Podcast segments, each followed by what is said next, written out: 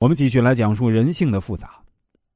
宋江是《水浒传》中最重要的人物之一，同时也是小说中人格最复杂、最难给出全面评价的人物。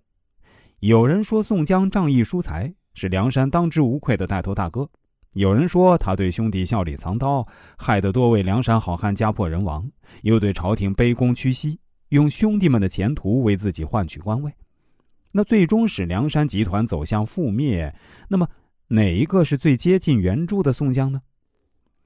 宋江在第十八回出场，做郓城县的押司，虽然是小吏，但深受知县石文斌的器重，又与县里的三教九流人物交好，按说是顺风顺水的。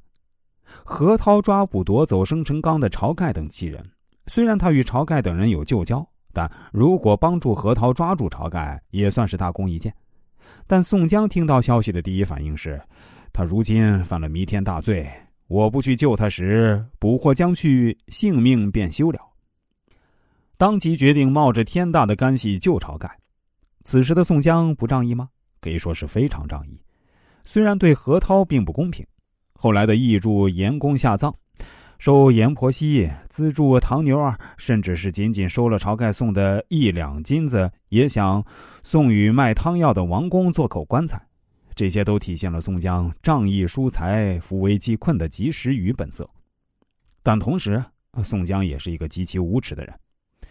说起宋江的无耻，主要体现在两件事上：一是赚秦明落草，二是私自决定扈三娘的终身。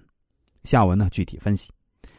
宋江、花荣遭到刘高七的陷害，两人被清风山上的三位好汉救上山，知府派兵马统治秦明前来攻打。也被打败，掳上了清风山，捉秦明上山。宋江等人自然是千方百计的劝他入伙，然而秦明是朝廷命官，哪里肯答应呢？于是宋江等人用酒把秦明灌醉，连夜派人假扮秦明攻打青州，杀了无数的无辜百姓。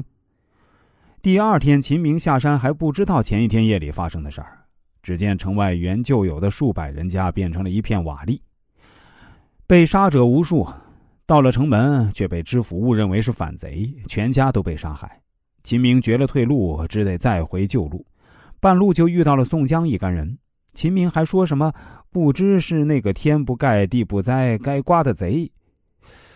作者认为这时候秦明的内心是既崩溃又怒发冲冠，但又无可奈何。他真的想不到是宋江一伙人害他吗？